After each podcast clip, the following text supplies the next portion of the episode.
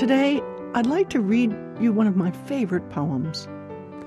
Hi, I'm Joni Eareckson Tada, and the reason I treasure this poem is because it bolstered the spirits of my mother as she grew older and frail.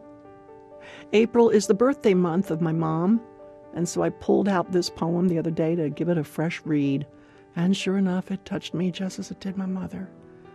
Because we can feel overwhelmed by the future and it doesn't take long for fear or anxiety to creep in when simple aches become chronic pain.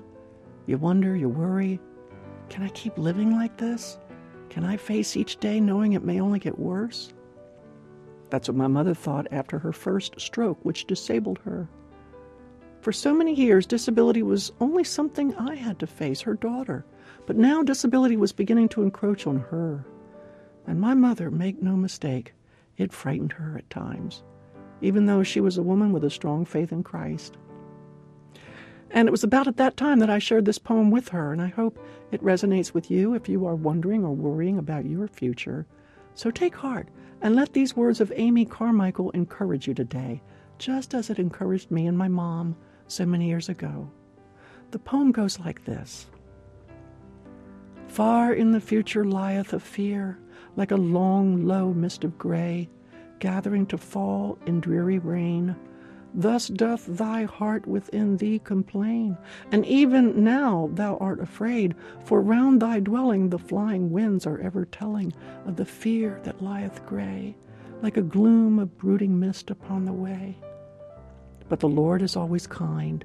Be not blind, be not blind to the shining of his face, to the comforts of his grace. Hath he ever failed thee yet? Never, never. So wherefore fret? Oh, fret not thyself, nor let thy heart be troubled, neither let it be afraid. Near by thy footfall springeth a joy, like a new blown little flower growing for thee to make thee glad.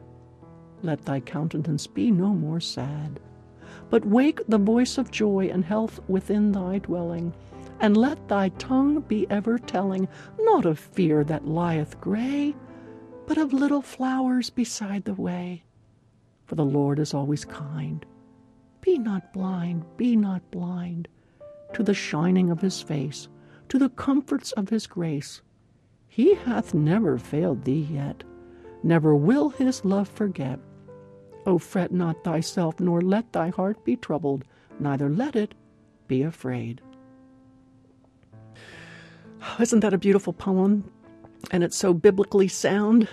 Perhaps the most oft repeated command in the Bible is do not fear, right? And even though my mother went home to be with Jesus a long time ago, I can still hear her reading these touching verses. So let your tongue be ever telling, not of fear that lieth gray, but of little flowers beside your way. For the Lord is always kind, so be not blind to the shining of his face. Hey, if you'd like a copy of this poem by Amy Carmichael, then visit my radio page today where you can download it to your computer or ask for your copy by writing Joni and Friends, Post Office Box 3333, Agoura Hills, California 91376. I'll be sharing more poetry the rest of this week, so join me next time for the next poem in this special series. Remember, he has never failed thee yet, so do not his love forget. Do not be afraid.